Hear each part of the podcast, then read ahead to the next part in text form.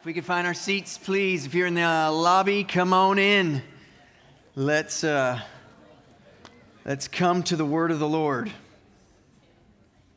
Before I pray, I just want you to know that we have these flyers about Casa de Esperanza, and uh, they are available on this table over here. So if you'd like to know more, this. Uh, Also, I would encourage you, you can you can look up their website, lots of information there. Also, there's some great, put it down, Tim, keep dropping it. Um, there's some great YouTube videos as well on the on Casa. So, the word has already been read. Um, thank you, Mariah and uh, Mikkel, for reading scripture this morning. So, I just want to um, pray over our time together, and we're going to dive right in. Father, we we want to approach your word um, as it is. It is holy. It is, it is the holy word of God, Lord, that we have in our laps this morning, your word to us with the intended purpose of revealing yourself to us is stunning. We take it for granted. We don't think much about it, but Lord, help us to approach it as it ought to be approached. It is the holy word of God. Lord, and because it is, and because you're revealing yourself, Lord, we approach the preaching of your word this morning full of faith that you desire to, to work, to move in your people, Lord. And to that end, we pray, God, would you, would you arrest our souls this morning with the truths of your word, Lord, where... Where we need to repent, let repentance come quickly. Lord, let us not dilly-dally around with our sinfulness. Let us not um, excuse ourselves or justify or whatever it might be. But Lord, let us run to your grace found in repentance. Lord, and specifically, I want to thank you for Psalm fifty-one. Lord, and again, Lord, rest our souls. I pray in Jesus' name. Amen. Amen. Mark Vrogop writes these words. After our daughter's stillbirth, I struggled going to church, and I was the pastor. It's not that people treated me unkindly or rudely. Rather, it seemed I wasn't on the same page. It felt as if there was no place for my pain. Sundays were filled with warm greetings and chipper small talk. Our congregational singing was upbeat and victory-oriented.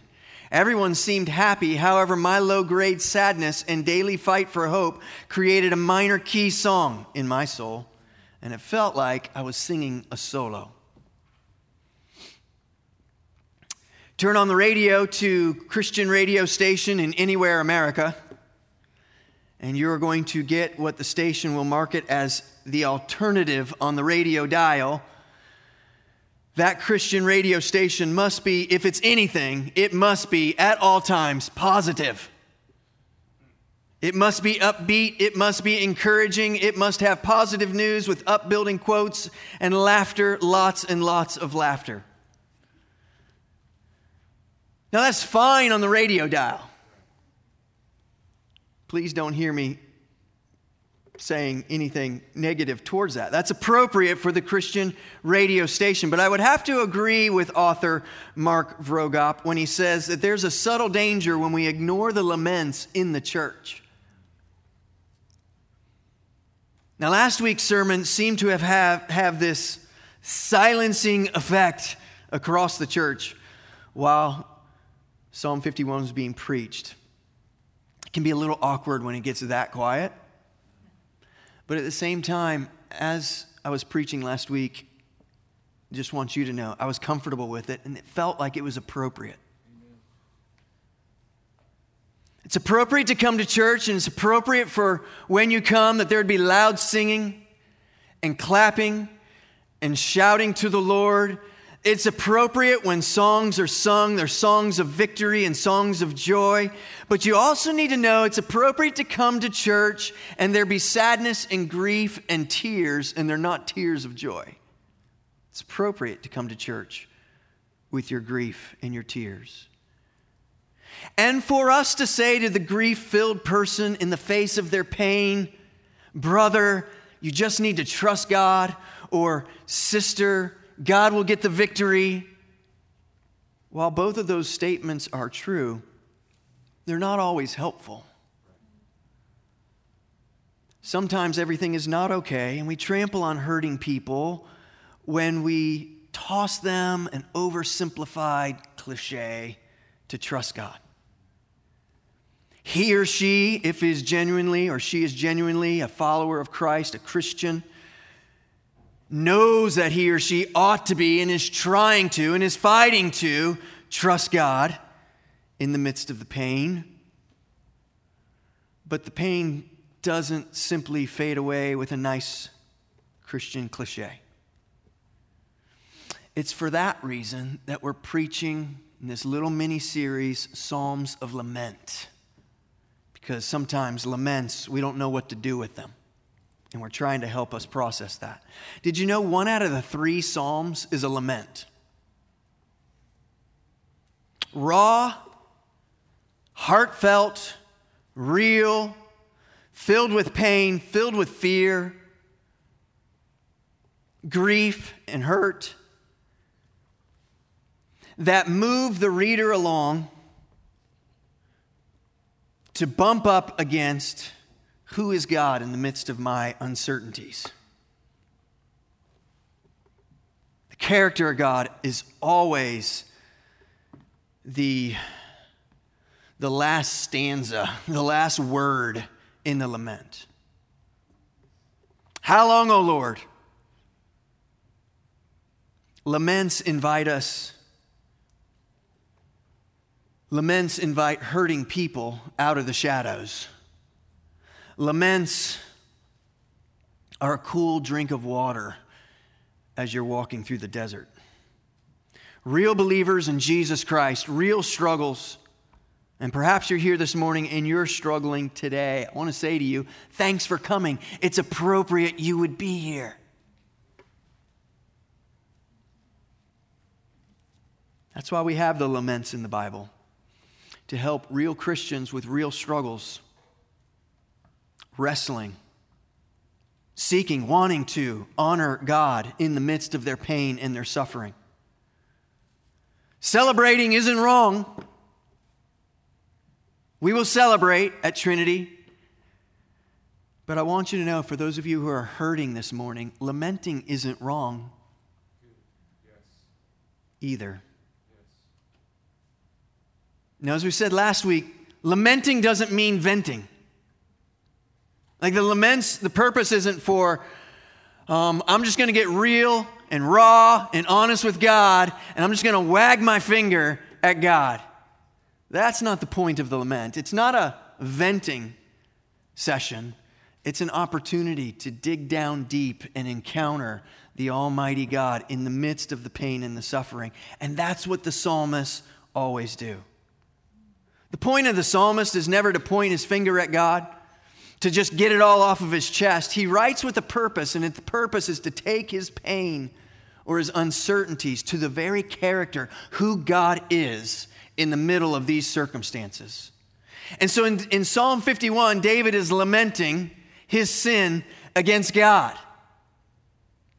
And if you'll remember from last week, or if you weren't here last week, I would encourage you to go back. I think there's some helpful things in helping you to process the whole context of the psalm. But really quickly, a, a brief review. The, the psalm begins with this introduction before verse one. It's part of the inspired word of God, where it says, to the choir master. And what we were saying last week is when you read to the choir master, what you really are to read there is that this is this is going to be sung. This is going to be publicly sung. Meaning, we're going to take Psalm fifty-one, David's gross sin, and we're going to sing about that and his repentance and the Lord's mercy and forgiveness found therein. Now, I don't know about you, but I would prefer we didn't write any songs about my sin. Actually, I do know about you. You don't want that either, about your sins. But that's where this psalm is going. And perhaps you have sung a song or two, modern day hymns written to Psalms fifty-one. We, thousands of years later, are still singing Psalm fifty-one. So it's to the choir master, but it's also a psalm of David. And we were sharing last week, that means King David. That means the most powerful man in the land, David. That means the man whose heart was after God's own heart. That man. Imagine if Scripture recorded of you that you are a man or woman after God's own heart. And then Psalm fifty-one. But then we also talked about, it says, when Nathan the prophet went to him. And we provided some data about that, and I want to add to that data this week. All right? And this is recorded in first, uh, sorry, Second Samuel eleven and twelve, but basically a little bit of the story. I'm just going to summarize what Nathan brought to David. He tells him a story, and the story went like this. There were two men living in, in the same town. One, one of the men was a very rich man, and the other man was a very poor man. And the very rich man had, had herds, and it had uh, lots of cattle, lots of sheep, flocks. And the poor man had one little ewe lamb. That's it. Lots of flocks, one lamb. And it records of the poor man that he raised this lamb. And it speaks of the lamb ate from his hand and he raised it with his children. And it actually records that it was like one of his own daughters. Nathan continues the story and he says, well, there's a traveler that came into town and he arrives at the rich man's house and And the rich man wants to provide. He wants to provide hospitality to the traveler. And so he goes, and rather than going from his flock and herds, he goes to the poor man's house and he demands his one lamb. He takes his lamb to provide a banquet for his traveler. At which point, David, King David, says, the man deserves to die. And then it records that he says, let there be four times return to the man that had his one lamb taken from him. At which point Nathan says, you are the man. Speaking of his sin with Bathsheba and the taking of her husband's life, Uriah.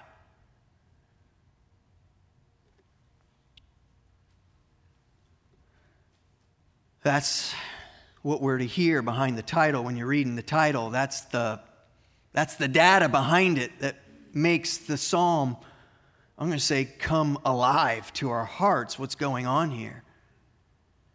And then it finishes, it says, when the, Nathan the prophet went to him after he had gone into Bathsheba. Second Samuel eleven records, it begins with the gist, I'll just... In, Translate it, interpret it, uh, paraphrase it. Sorry, we'll paraphrase it. It was the time of war.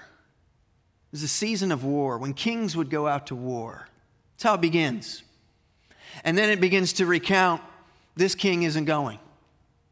He's sending his servants to go fight into the wars. See, this is a time of David's life where he has he's lived a long, hard, difficult life, but the days of difficulty, they're pretty well over.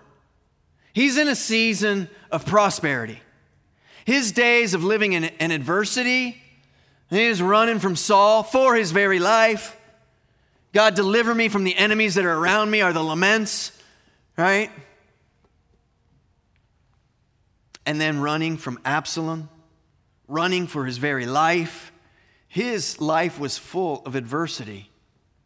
But not here, not now, when this sin was committed. This sin was committed in his days of prosperity. And I say that to, before we really even get into, right, we're not fully diving in yet to Psalm fifty-one, but I say that to sober us.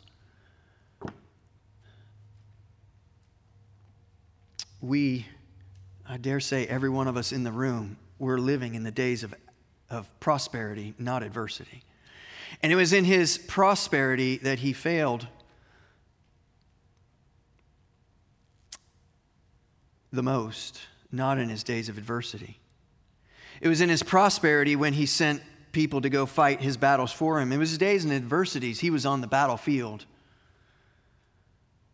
It was in his days of prosperity that perhaps he relaxed his dependence on God. It was in his adversity that he needed God, and he was dependent on God, and he was day by day in need of the Lord. It was in his prosperity that you begin to lose sight. He lost sight. We begin to lose sight of how needy we are for God.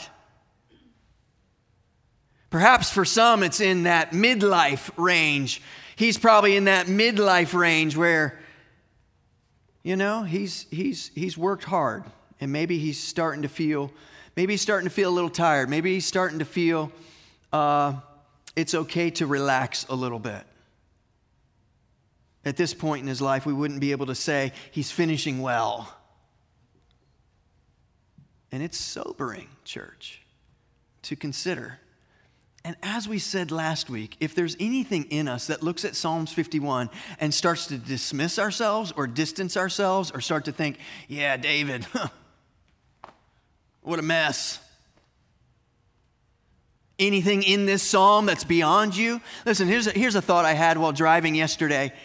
Outside of the grace of God, there's nothing in Psalm fifty-one that is beyond me. There's nothing in there that's beyond you. And the moment you start to think that, yeah, I kind of need some grace to protect me from Psalm fifty-one, is the moment you need the sobering warning of Psalm fifty-one. There's nothing there outside of the grace of God that is beyond me or you. So it's with that that we move forward. Point number one. A heart that cries for cleansing. We're in verse verse number ten. Create in me a clean heart, O God, and renew a right spirit within me. Create in me. He's already cried out in verse one and two. Have mercy on me, O God, according to your steadfast love, according to your abundant mercy, right? Like according to your character, God, have mercy on me. It's an appropriate way to pray. According to who you are, be who you are, God. Treat me according to that. But here he adds this idea of create in me a clean heart, oh God. And I just like the language of that. He's crying out for a created heart. Create in me a clean heart. It's more than kind of give me, give me clean. It's give me new, right? It's a created thing that he's speaking of when it comes to God's for forgiveness. I want a created one. He's praying, I want a new one. And this is pre-Christ. This is faith in Christ, pre-Christ. It's a bold cry filled with faith for what's to come. If you would, I'm not going to put it on the screen because I want you to go there. Go to Ezekiel chapter thirty-six. We're going to read a section from Ezekiel. And if you're comfortable writing in your Bibles, or if you're comfortable putting a highlighter on your phone, might not want to try that. Circle all the I's in Ezekiel thirty-six. Every time it says the word I, put a circle, put a highlighter on that, and let's hear what the Lord is committing himself to do to unfaithful Israel in the book of, Is, uh, of Ezekiel. Verse twenty-one, Ezekiel thirty-six, twenty-one. But I had concern for my holy name. So the Lord is speaking through the prophet Ezekiel, but I had concern for my holy name, which the house of Israel had profaned among the nations to which they came. Therefore say to the house of Israel, thus says the Lord God, it is not for your sake, O house of Israel, that I am about to act, but for the sake of my holy name. That is awesome. Which you have profaned among the nations to which you came, and I will vindicate the holiness of my great name, which has been profaned among the nations, in which you have profaned among them. And the nations will know that I am the Lord, declares the Lord God, when through you I vindicate my holiness before their eyes. I will take you from the nations and gather you from all the countries and bring you into your own land. I will sprinkle clean water on you, and you shall be clean from all your uncleannesses. And from all your idols, I will cleanse you. And I will give you a new heart and a new spirit I will put within you. And I will remove the heart of stone from your flesh and give you a heart of flesh. And I will put my spirit within you and cause you to walk in my statutes and be careful to obey my rules. You shall dwell in the land that I gave to your fathers, and you shall be my people, and I will be your God, and I will deliver you from all your uncleannesses. And I will summon the grain and make it abundant and lay no famine upon you. I will make the fruit of the tree and the increase of the field abundant, that you may never again suffer the disgrace of famine among the nations. Then you will remember your evil ways and your deeds that were not good, and you will loathe yourselves for your iniquities and your abominations. It is not for your sake that I will act, declares the Lord God. Let it be known to you. Be ashamed and confounded for your ways, O house of Israel. The Lord is sovereignly moving in Israel among his people. God is the one who provides the new heart, the create in me a clean heart.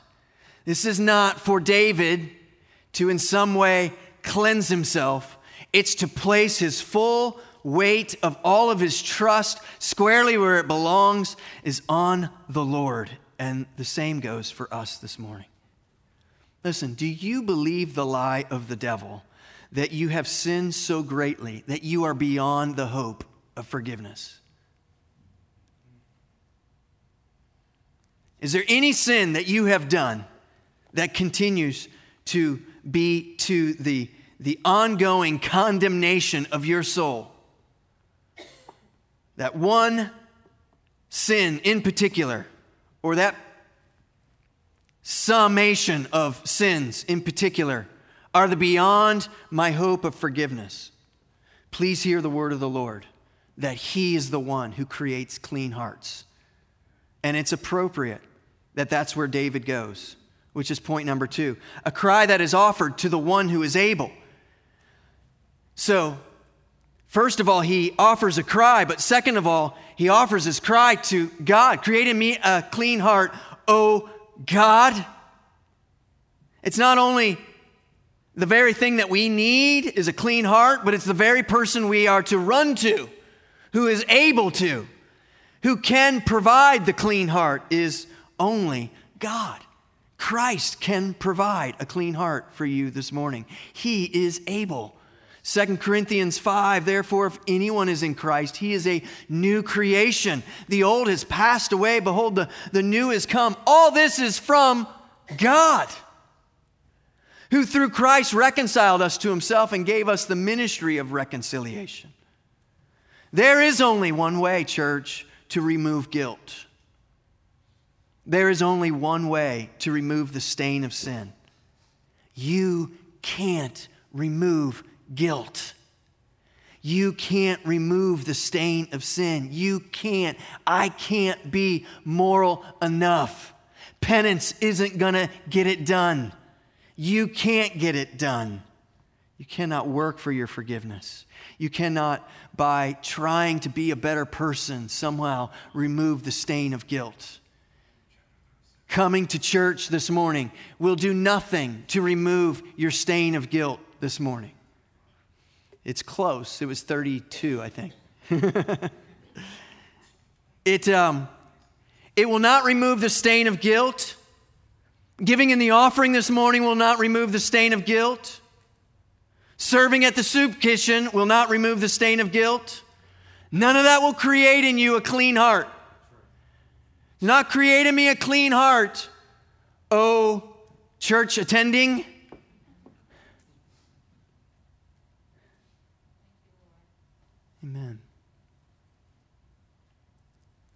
appropriate, he turns where?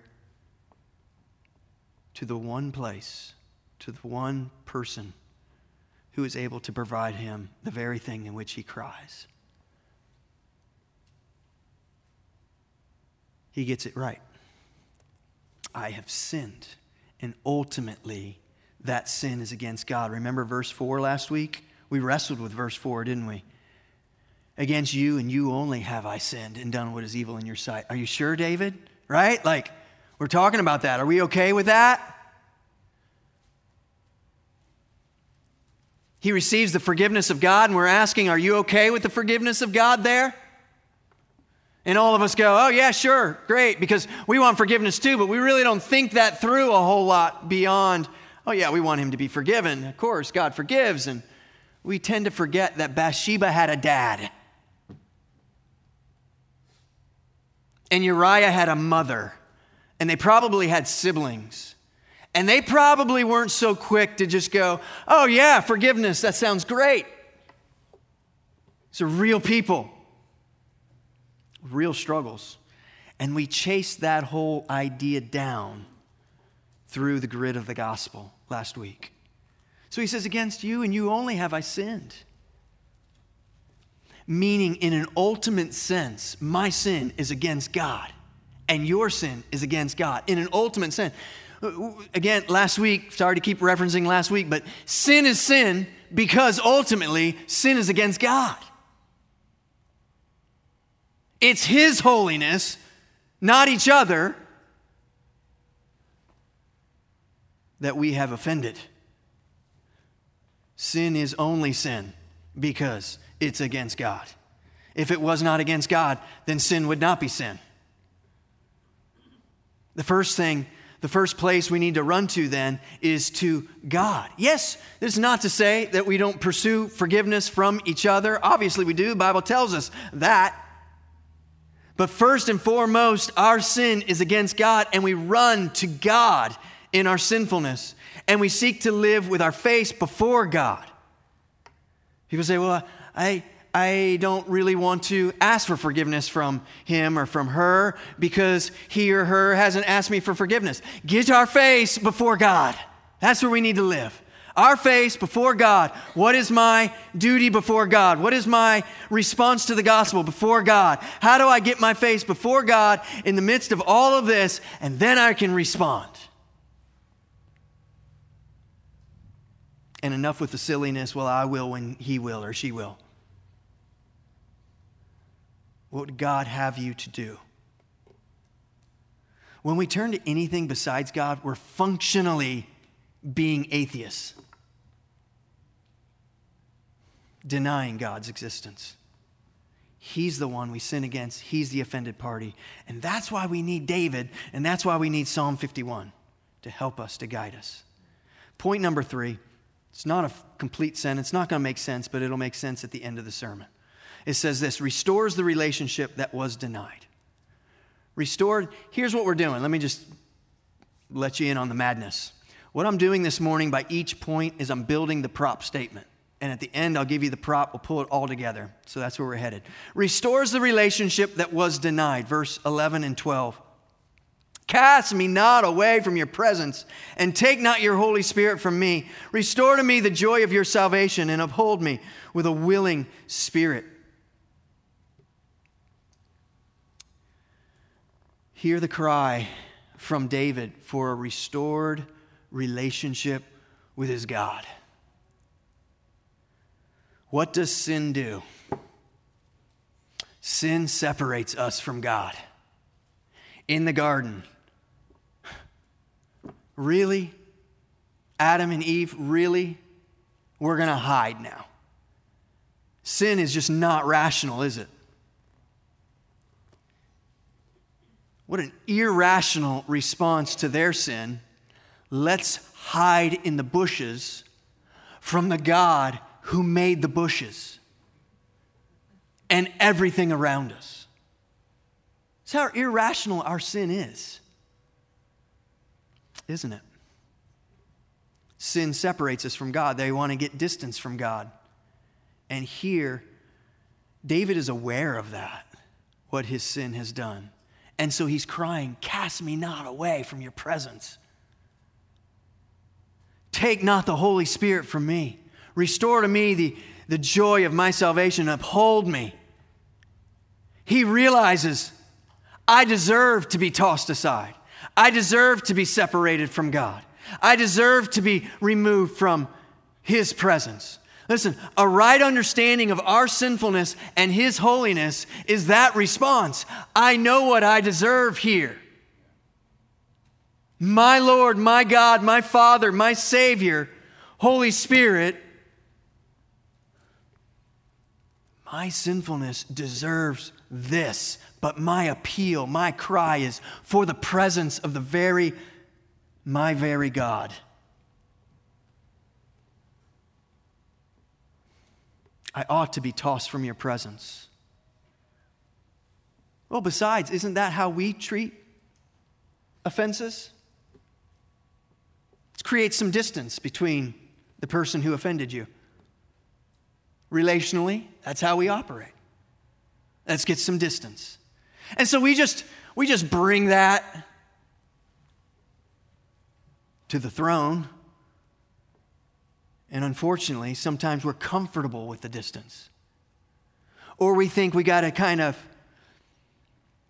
I'm going to say, self-pity party our way into repentance.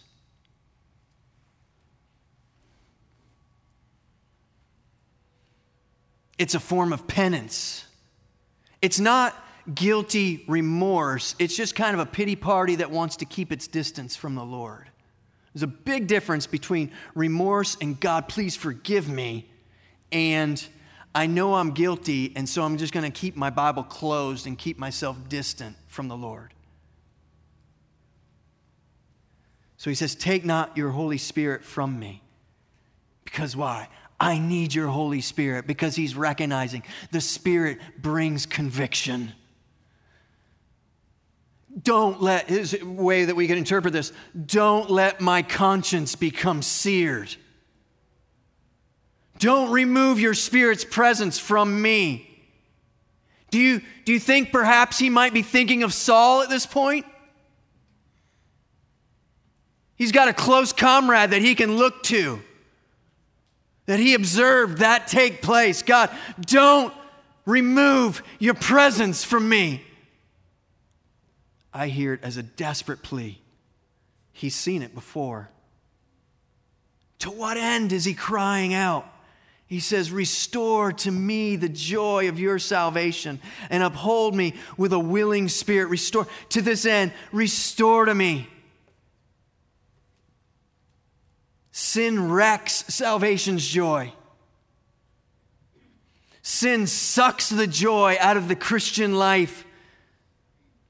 To the one who refuses to repent and continues in his or her sin.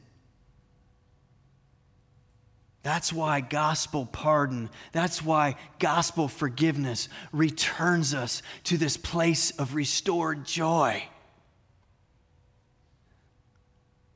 Uphold me. Why? Because I can't uphold myself. Because I'm needy.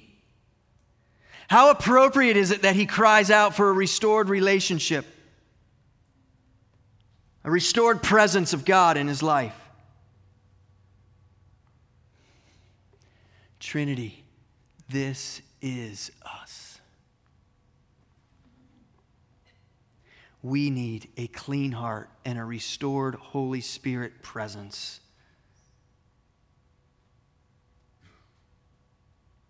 We don't need to be a church that just simply promotes how to be a healthy family, how to be a better dad, how to be a better mom, how to be a pure single. We don't want to simply promote how to be a better leader in the community,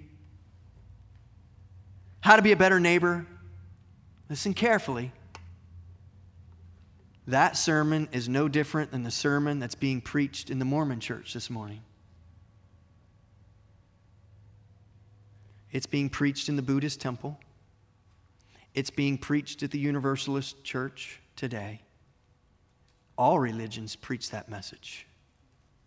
But Christianity is the only religion that preaches that message through the life and death and resurrection of Jesus Christ, through the gospel. Do we want to be better leaders in the community? Sure, through the gospel. So it's appropriate that he cries out for a restored relationship, restored presence of God in his life. I have sinned. God, I need you to cleanse me. I need you to do what only you can do, not what I can do. And my cry is to restore your presence in my life. Only you can do that. And I believe David is saying, I know I don't deserve it. And that's the mercy of God that he's appealing to in verse one.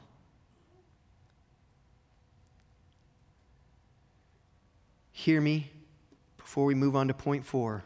Once again, in our sinfulness, our desire is to create greater and greater distance from the Lord. The Bible gets closed more often. Prayer becomes more and more distant. Sin separates. We need Psalm fifty-one. Number four, restores the purpose that was set aside. Now, this is really interesting where David goes from here. Verse thirteen, then I will teach transgressors your ways, and sinners will return to you. Well, what? That sounds a lot like evangelism. Amazing he would go there. Deliver me from blood guiltness, O God, O God of my salvation, and my tongue will sing aloud of your righteousness. That sounds a lot like what we would call around here treasuring Christ. At different times, folks have asked, well, where do we see treasure Christ, grow in Christ, proclaim Christ in Scripture? Psalm fifty-one, it's all here. It is all here. It's a lot of places in our Bible. So here's where he goes. He restores the purpose that was set aside in his sinfulness, in our sinfulness, the purposes for which we've been called, right? You go back to Second Corinthians five seventeen that we read earlier, that he's giving us this, this new heart, and he brings it to the purpose of you've now been given the ministry of reconciliation. Here, in his appeal to be restored, he's saying, Lord, I will return to speaking to sinners about you. This is amazing to me. Verse thirteen, then I will teach transgressors your ways, and sinners will return to you. And then he's going to say, and then I'm going to sing to my God. Speak to sinners, sing to God. I will teach the transgressors. Appropriately, the teaching doesn't come earlier on in the psalm. It comes later in the psalm when he has been dealing with and has dealt with his sin. He doesn't teach, hear this, sinners. We don't teach because we've got it all figured out. We don't teach because sin is no more. We don't teach because we've got it all put together. He teaches and we teach because God has made him right and restored.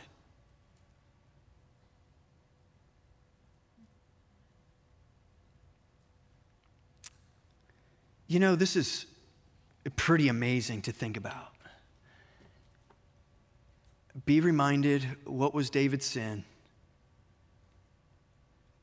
And now the mercy of God that he could be restored to purpose.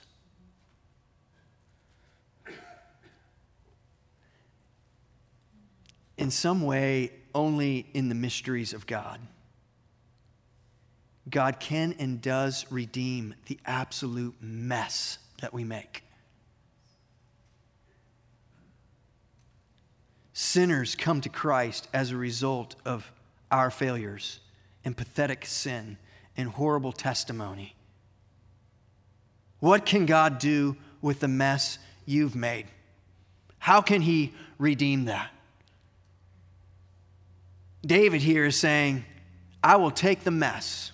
Let's write a song about it. Let's take it to the choir master. Let's sing about it. I'm going to speak to transgressors your ways, and sinners are going to return to you. You know, this is so helpful about this. This is, I believe, the heart of an evangelist. Or where, what sort of heart an evangelist, and we are all evangelists, what sort of heart we bring to evangelism. We don't come to evangelism looking down our nose at people. We come to evangelism, wretched man that I am,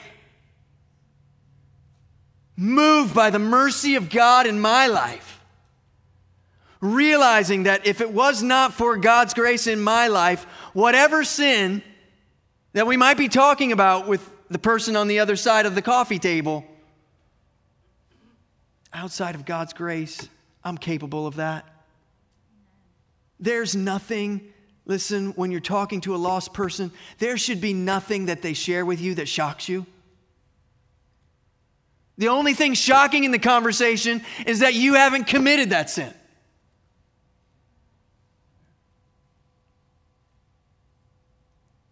And in the mystery of God, He redeems the mess that we make in our sinfulness.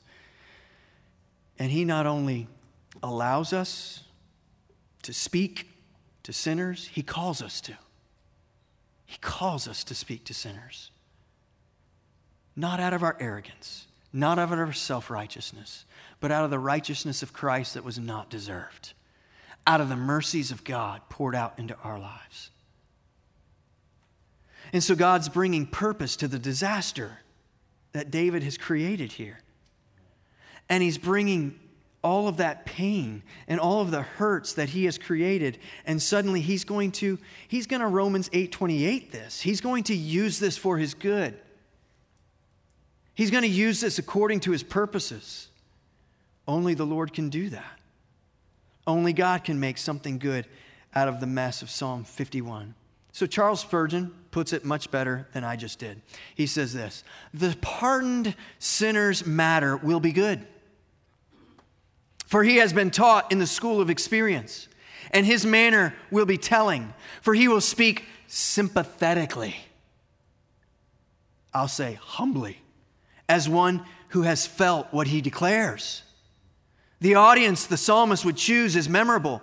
He would instruct transgressors like himself. Others might despise them, but a fellow feeling makes us a wondrous kind. If unworthy to edify saints, he would creep in along with the sinners and humbly tell them of divine love.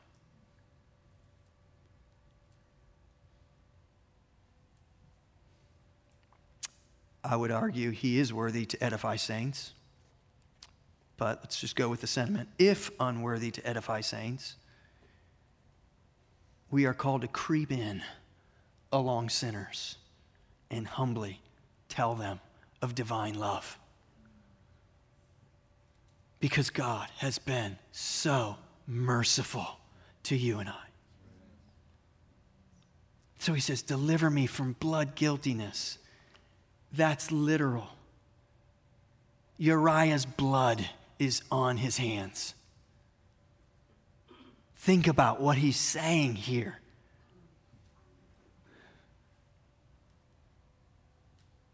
He's crying, crying out to God, God, deliver me from that guilt. He says, O God of my salvation. Until now, in the entire psalm, it's always been, O God, O God. Created me a clean heart, O God. Now he adds this nice little addition of my salvation. Until now, only O God. Now he adds ownership. He adds source for salvation.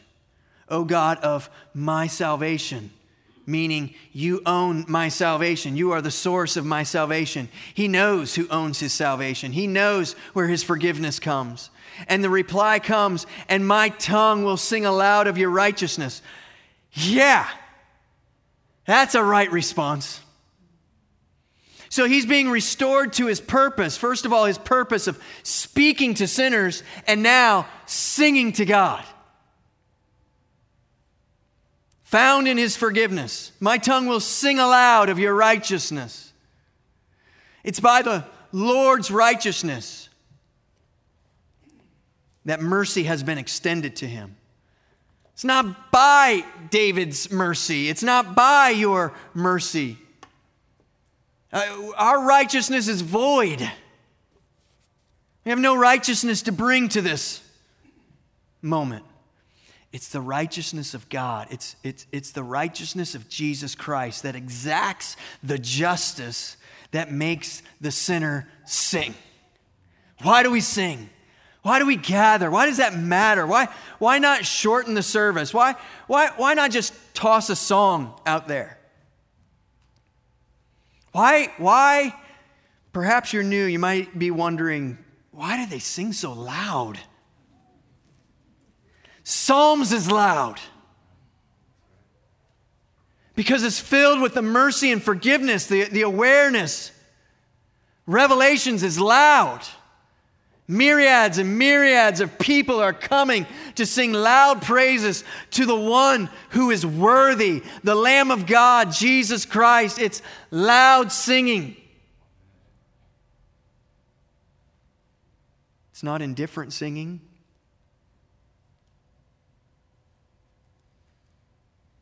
It's praise be to God. He has extended mercy into my life. He preaches in verse number what? Uh, verse thirteen. He's preaching. And then he goes on to singing. He preaches to the sinner. He sings to God. And I'm saying to you, both of those are the appropriate response to sinners who have been saved by grace. He says, verse fifteen, O Lord, open my lips, and my mouth will declare your praise. For you will not delight in sacrifice, or you would give it. You will not be pleased with a burnt offering, the sacrifices of God. This is what the burnt, this is, this is the meaningful sacrifices of God. Is a broken spirit, a broken and contrite heart, O God, you will not despise. As we read last week, and we'll hear in Isaiah soon, in a few months, not interested in your sacrifices, not interested in your burnt offerings, not interested in you trampling over the sacrifices. You just come and you, you burn up a, a sacrifice and it has little to no meaning to you. What the Lord wants is our heart, a broken and contrite heart before the Lord. Let me put it in two thousand nineteen. He's not interested in your church attending. He's not interested in your giving in an offering. He's not interested in your sacrifices of whatever sort that you th- might think these will interest the Lord. He's interested in your heart. He wants more than just a perfunctory outward obedience to God because, oh, we just know that whatever the Bible says that we need to be obedient to the Lord. He wants your heart. First and foremost. And all those external things, well, certainly, if he has your heart, those will come. Wow. I have three more points. Ah, this isn't going to work. Worship team, will you join me? We're going to do these fast. Ver, uh, number five, this is no token religion. Rather, it's genuine change. It's everything I just shouted at you. You will not delight in sacrifice. You will not be pleased with burnt offering, meaning ritualistic sacrifices, external burnt offerings. It's not what God desires. That's not God's delight. He wants our hearts, not a religious show of things. Number five, number six, a broken and contrite heart, this the Lord will not despise. Again, verse seventeen, the sacrifices of God are a broken spirit, broken and contrite heart. Broken and contrite. This is a, an expression of the seriousness with which David is taking his sin. It is deep sorrow. It is anguish over his sin. It's not just kind of, oh, God, forgive me, and oh, yeah, I'm forgiven. Let's move on.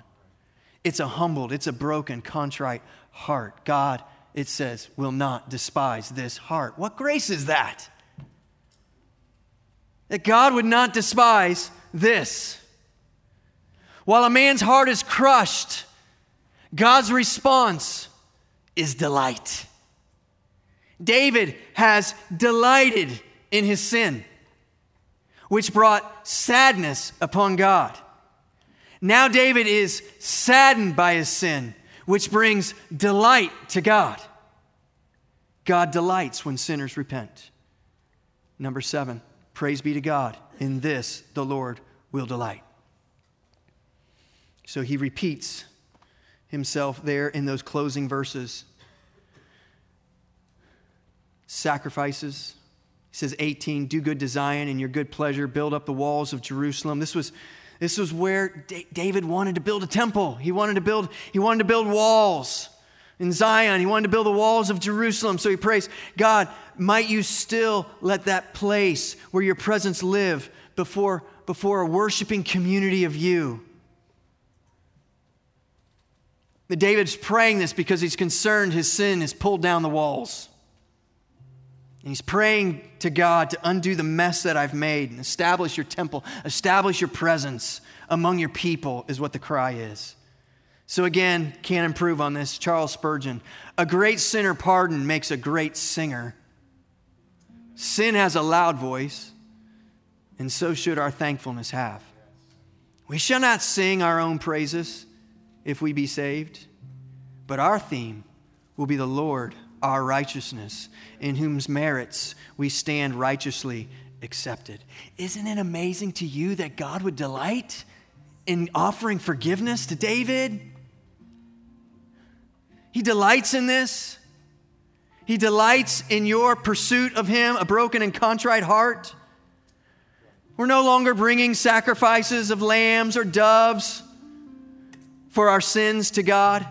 We accept by faith that Jesus Christ was the one and living sacrifice, completed the sacrifice of all sacrifice. He became the Lamb of God on our behalf.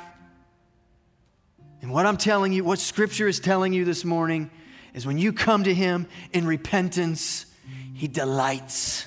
He delights in offering you forgiveness. So here's my prop this morning.